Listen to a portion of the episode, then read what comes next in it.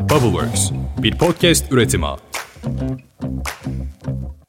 1930'lu yıllardayız. Giyim perakendecisi olan Kaufman ailesi küçük bir şelalenin yanında üzerinde birkaç kulübe bulunan bir arazinin sahibidirler. Lillian, Edgar ve oğulları Edgar Jr.'dan oluşan 3 kişilik bir aile olan Kaufmanlar o yıllarda bölgedeki çelik endüstrisinin ilerlemesinin sonucu olarak getirdiği hava kirliliğinden dolayı Pittsburgh dumanlı kent olarak anıldığı için diğer tüm şehir sakinleri gibi fırsat buldukça Pittsburgh'un güneydoğusunda yer olan Appalachian dağlarındaki Bear Run ırmağı kıyısında tatil yaparlar. Bu şelale ailenin 15 yılı aşkın bir süredir gelip gittiği bir yer olmuş. Fakat kulübelerinin şelaleyi görmemesi en büyük sorunlardan biridir. En sonunda kulübelerinin de yıkılmaya başlamasıyla Kaufmanlar yeni bir evin yapımı hakkında düşünmeye başlarlar. Bu sırada mimar Frank Lloyd Wright'ın mimarlık okulu olan Talyas'ın Fellowship'e giden Junior Edgar sayesinde baba Edgar Kaufman meşhur mimarımız Frank Lloyd Wright'a ulaşır ve onunla iletişime geçerek şelale manzarası olan bir ev istediğini dile getirir. Araziyi gördükten sonra Wright Edgar'a şöyle der. Eviniz benim hayal gücümde zaten şekil almıştır. Yapacağımız ev tam olarak bir Bach bestesi ahenginde olacak der. Arazinin tam olarak ölçümleri yapıldıktan sonra Wright ailenin şelale gören bir ev hayalinin tam tersi olarak bölgesel ağaçları ve kayaları koruyarak binayı şelalenin üzerine yapmayı önerir ve şöyle der. Ben sizin şelaleyle yaşamanızı istiyorum. Sadece şelaleye bakmanızı değil. Şelale hayatınızın bir parçası olmalı. Herkese selam, Litopik Düşüncelere hoş geldiniz. Ben Dilara. Bu aralar hayatımızın her anında farkında olarak ya da olmayarak karşılaştığımız hikaye anlatıcılığına bugün başka bir yönden bakmanızı sağlamak için bu bölümü yapıyorum. Elbette sadece sizin için değil, yıllar sonra bile kendimi hatırlatmak için. Neden mi? Onu bölümün sonunda anlayacağız. Az önce anlattığım hikayenin sonucu tabii hikaye diyorum ama bu gerçek bir olay. Nereye bağlandı dersiniz? Aslına bakarsanız mimarlar cevabı biliyorlar ama ben yine de sonuca bağlayayım. 1935'ten 39'a kadar yapımı süren şelale evi Kaufman ailesi tarafından 1939'dan 63'e kadar hafta sonu ve tatil evi olarak kullanıldı. 64'te bir mimari simge olan şelale evi sonrasında müze haline getirildi ve günümüze kadar 4 milyondan fazla ziyaretçi aldığı da kaydedilmiş. Peki ama neden? Bunu size neden anlattım? Hazırsak başlıyorum.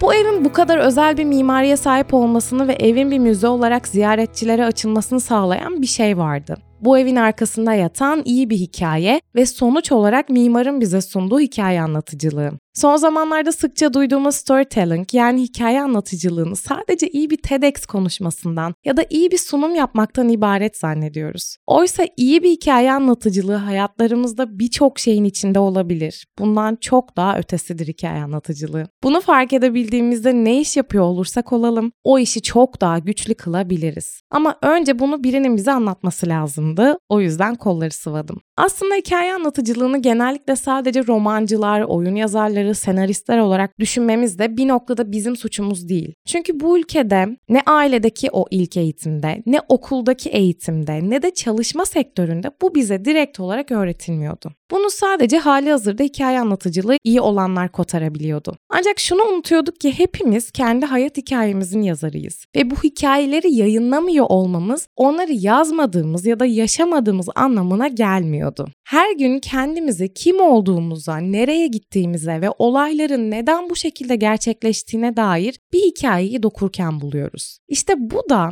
bizi bir noktada hikaye anlatıcısı yapıyor. Kendimize anlattığımız hikayeler soğuk, katı, nesnel gerçekler gibi görünebilir. Ancak bunlar yalnızca hikayeler ve tanımları gereği gerçeklerin yorumlanması. Mesela çok sıkıcı sabah rutinlerine sahip olduğunuzu düşünebilirsiniz. Ama onu iyi bir hikaye anlatıcılığı tarafından yönlendirirseniz ona hem anlam katmış hem de daha kaliteli hale getirmiş olursunuz. Yaşadığımız ayrılık hikayesinden sıkıcı sabah rutinimize, yarattığımız bir ev projesinden anlattığımız bir podcast metnine ya da bir TEDx konuşmasına kadar hepsinin kalitesi arkasında yatan hikayesi. Yani anlattığımız hikayeler hayatımızın ya da yaptığımız işin kalitesini belirliyor. Peki nasıl hayatın diğer alanlarında bu yaratıcılıkta birer hikaye anlatıcıları olacaktık biz? Ve bunun yollarını nasıl bulacaktık? Bunun için bir formül arayışının peşine düşüyorum. En son hatırlıyorsanız bir formül arayışının peşine düştüğümde bu insanlar nasıl başarılı oluyorlar diye sorgulamıştım. Ve hepimiz o formülü çok beğenmiştik. Ben hala açıp o bölümü dinliyorum ara ara ve kendime hatırlatıyorum o formülü. Şimdi adım adım iyi bir hikaye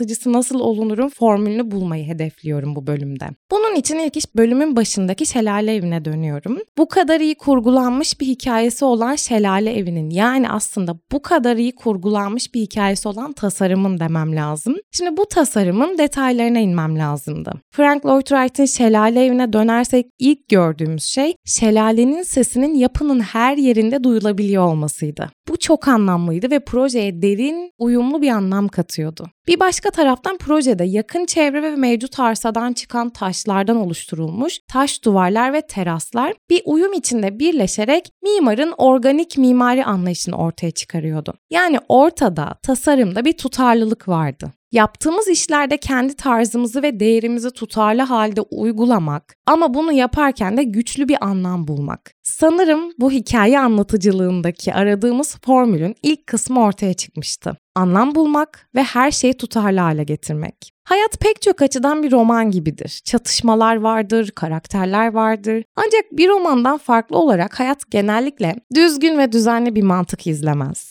Çatışmalarımız nadiren dramatik bir doruğa veya tatmin edici bir çözüme ulaşır. Yaşamımız bazen rastgele, bazense sistematik olur. Yan karakterler gerçek bir amaca hizmet etmese de ortaya çıkacaklar, sonra kaybolacaklar, sonra yeniden ortaya çıkacaklar. 20'li yaşlarımızı gerçek bir kariyer olmaksızın geçirmiş ya da geçirecek olabiliriz ve 30. yaş günümüze geldiğimizde pek de hayal etmediğimiz gibi bir dönemi kapatmış ve açacak olabiliriz. Okuduğumuz mesleklerin heyecan verici olmadığını fark ettiğimizde zaman, para ve enerji harcamış da olabiliriz. Yürümeyen bir ilişkiye 10 yıl yatırım yapabiliriz. Hayatlarımızın bu bölümleri böyle anlattığımda anlamsız gibi görünse de iyi bir hikaye anlatıcısı bunları tutarlı bir hikaye örgüsüyle dokuyabilir. Kendilerini kınayan bir hikaye anlatmak yerine nazik ve bağışlayıcı anlatıcılardır. Sen toplumsal olarak kabul edilebilir bir kariyere razı olmak yerine sevdiğin şeyin peşinden bu kadar tutkuyla koştuğun için cesur oldun diyerek bağışlayıcı yerden kendine bakmayı bilir iyi bir hikaye anlatıcısı.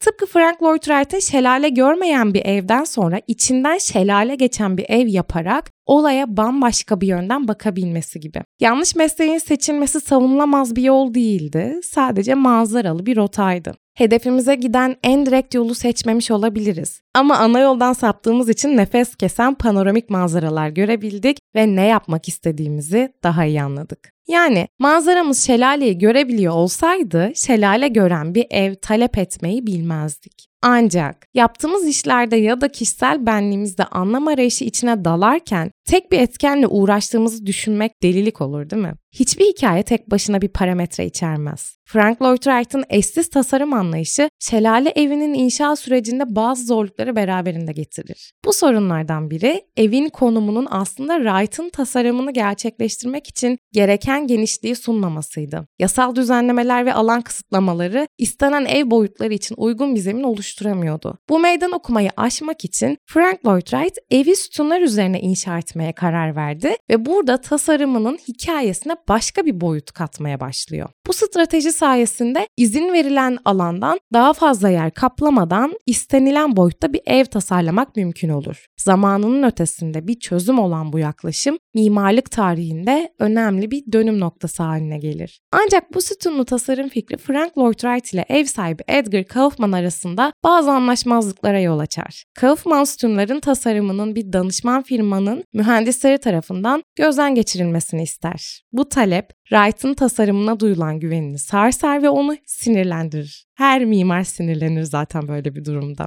Bu gerilim sonucunda Wright projeden çekileceğini ve çizimlerini geri istediğini bildirir. Ancak Kaufman'ın talebinin kabul edilmesi ve durumun düzeltilmesiyle anlaşmazlık sona erer. Hikayenin bu kısmı çok çetrefilli gibi görünebilir ama aslında öyle de olması lazım. Çünkü formülün ikinci kısmındayız. Hayatınızın veya yaptığınız işin tek anlatıcısının siz olmadığını kabul edin. Ne yazık ki hayatlarımızın ve üzerinde çalıştığımız işlerin kontrolü tamamen elimizde değil. Ama bu durum bizim iyi bir sonuç ortaya çıkarmamıza da engel değil. İşte iyi bir hikaye anlatıcısı bunu nasıl yönlendireceğini iyi bilir. Bir mimarın çığır açan bir proje ortaya çıkarabilmesi ya da moda tasarımcısının onu ödül kazandıracak bir elbiseyi dikmesi işvereninden çok da bağımsız gerçekleşebilen şeyler değil ne yazık ki. Tıpkı kaderimizin pek çok şeyden etkilenmesi gibi. Ebeveynlerimiz, ailelerimiz, cinsiyetimiz, ırkımız, cinsel yönelimimiz, coğrafi kaderimiz ve kültürümüz, Bunların hepsi birer etken. İyi bir hikaye anlatıcısı hayatının olumsuz olaylardan her zaman sorumlu olan tek kişinin kendi olmadığını kabul eden biridir. Koşullar, şans, kader her biri hikayelerimizi bir ölçüde etkiler. Bir mimar ya da başka bir işin tasarımcısıysanız sahip olduğunuz işin sonuçlarının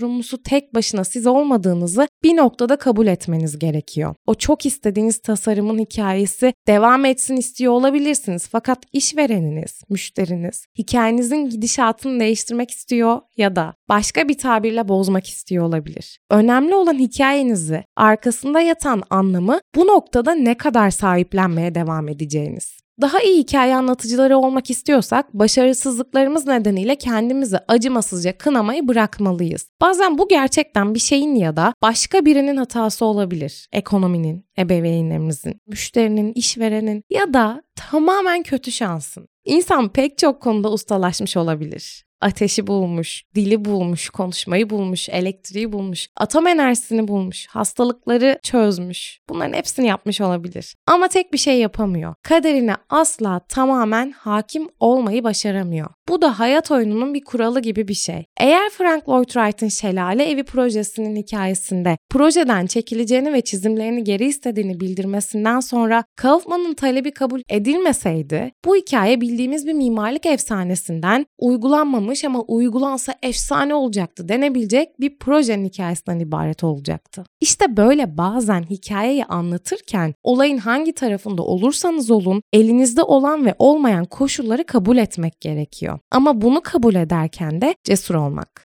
Yapının inşası ilerledikçe sütunların altına destek olarak yerleştirilen tahta iskeletin kaldırılması gerektiğinde işçilerin bu görevi yerine getirmekte tereddüt ettiği bir durum yaşanır. Frank Lloyd Wright bu sorunu bizzat çözmek üzere yapıya gelir ve işçilere tahtaları kaldırmalarını emreder. Tahtalar kaldırıldığında yapının planlandığı gibi kendi ağırlığını taşıdığı görülür ve Wright'ın tasarımının ne kadar sağlam ve işlevsel olduğu bir kez daha kanıtlanır. Yaptığımız ya da yapacağımız işlerde kendi hikayemizi yazmak istiyorsak, bize özgün olsun istiyorsak cesur olmamız gerekiyor. İşte burada iyi bir hikaye anlatıcılığında formülün üçüncü kısmını keşfediyorduk. Kendi hikayenizi yazacak kadar cesur olun kendimizin tamamen orijinal olan senaryolarını yazma cesaretine sahip olmak yerine çoğumuz korkakça toplumumuzun bilindik şablonlarını takip ediyoruz. Bu sadece kişisel gelişimimizde değil, yaptığımız işlerde, izlediğimiz yollarda da sık sık yapıyoruz bunu. Hayatlarımızın gelenek ve göreneklerle belirlenmesine bazen ya da çoğunlukla izin veriyoruz. Üniversiteye gidiyoruz, iş buluyoruz, evleniyoruz, çocuklarımız oluyor. Sıkıcı işler yapıp sıkıcı hikayelerin peşinde koşuyoruz. Sonuç hikayelerimiz başka birinin taslağının sıkıcı kopyalarından başka bir şey olmuyor. Ancak toplumumuzun mevcut hikayelerini yeniden yazmak, anlatmak, aynı klişelere yer vermek zorunda değiliz kendi özgün işlerimizin hikayelerini anlatma gücümüz var. Örneğin başarı hakkındaki resmi hikayeyi ele alalım. Çoğu kişi başarının güç ve prestij, takdir ve ödüller olduğunu söylüyor. Çok rakamlı maaşlar kazanmak, şirket alıp satmak, lüks arabalar kullanmak. Belki de başarı kendi özgün hikayelerimizi anlatmaktır. İyi bir hikaye anlatıcısı zaten bu level'a bence çoktan ulaşmıştır. Frank Lloyd Wright'ın öncü tasarım anlayışı ve şelale evinin inşa sürecinde yaşanan zorluklar hem mimarlık tarihindeki ileri görüşlülüğün bir örneği hem de yapısal mükemmelliyetin bir kanıtı olarak bugün hala hatırlanmakta. Bu benzersiz yapının evrildiği zorluklar onun daha da değerli ve ilham verici bir eser haline gelmesine katkıda bulunmuş. Gördüğünüz gibi mimarlıkta öykü anlatıcılığının rolü mimarinin biçim, malzeme ve mekansal ilişkiler yoluyla öykü anlatma ve anlam aktarma aktarma gücüne sahip olduğu fikrini ifade ediyor. Bu bir binanın tasarımının içinde bulunduğu kültürel, tarihi veya sosyal bağlamı yansıtabilmesinde görülebilir. Aynı zamanda mimarlıkta hikaye anlatımı tasarım sürecinde bir yer duygusu yaratmak veya belirli bir ruh hali veya atmosferi uyandırmak gibi anlatıların ve temaların kullanımını da içerebilir. Tıpkı Şelale Evi'nde olduğu gibi. Mimarlık görsel hikaye anlatımının her zaman mevcut bir biçimi. Yapılı çevre, bir yerin tarihini yakalama ve bu hikayeyi mekan aracılığıyla anlatma yeteneğine sahiptir mimarlık. Bu mimarlığın içindeki hikaye anlatıcılığı. Bunu yaptığınız bütün işlere entegre edip kendi işiniz içinde düşünebilirsiniz. Şelale evinden ilhamla bulduğumuz iyi bir hikaye anlatıcısı olmanın formülünde aslında size anlatmak istediğim birden fazla sonuç vardı. İlki iyi bir hikaye anlatıcısı olmanın sıkıcı hayatlarımıza nereden baktığımızla ve o hayatları nasıl renklendirebildiğimizle ilgisi olan varoluşsal yolculuğumuz. Diğeri de aslında birbirinden çok bağımsız gibi görünse de hikaye anlatıcılığının yazılı veya sözlü olmakla sınırlı olmadığı. Bugün bulduğumuz bu üç basamaktan oluşan formülü hangi işi yaparsanız yapın tüm çalışmalarınızdaki hikaye anlatıcılığınıza uygulayabileceğinizi size anlatmak istedim. Hikaye anlatıcılığı elbette çoğunlukla karşımıza yazılı ve sözlü olarak çıkıyor. Ama aslında günlük hayatlarımızda ve çalıştığımız her bir projenin arkasında güçlü birer hikaye anlatıcıları olabiliriz. Sanatsal bir performans yaratırken ya da görsel, dijital bir işte, bir mimarlık projesinde, bir kıyafet tasarımında, bir şehir planında, bir logo veya web sitesi dizaynında, ürünün bile ortaya çıkışında ve pazarlamasında, bir Reels videosunda, hatta bir TikTok hesabının stratejik ilerlemesinde ya da sıkıcı sabah rutinlerimizde. Her biri bizi iyi bir hikaye anlatıcısı rolüne bürüyebilir. Anlam bulmak, bunu tutarlı bir hale getirmek, hayatımızın üzerinde çalıştığımız işin tek anlatıcısının biz olmadığını kabul edip diğer aktörleri de hikayeye dahil etmek ve bunu yaparken cesur olmak bizi ne iş yaparsak yapalım iyi bir hikaye anlatıcısı haline getirebilir. Tıpkı Frank Lloyd Wright'ın bir evin içinden şelale geçirebilmesi gibi. Bir sonraki bölümde görüşmek üzere. Bay bay.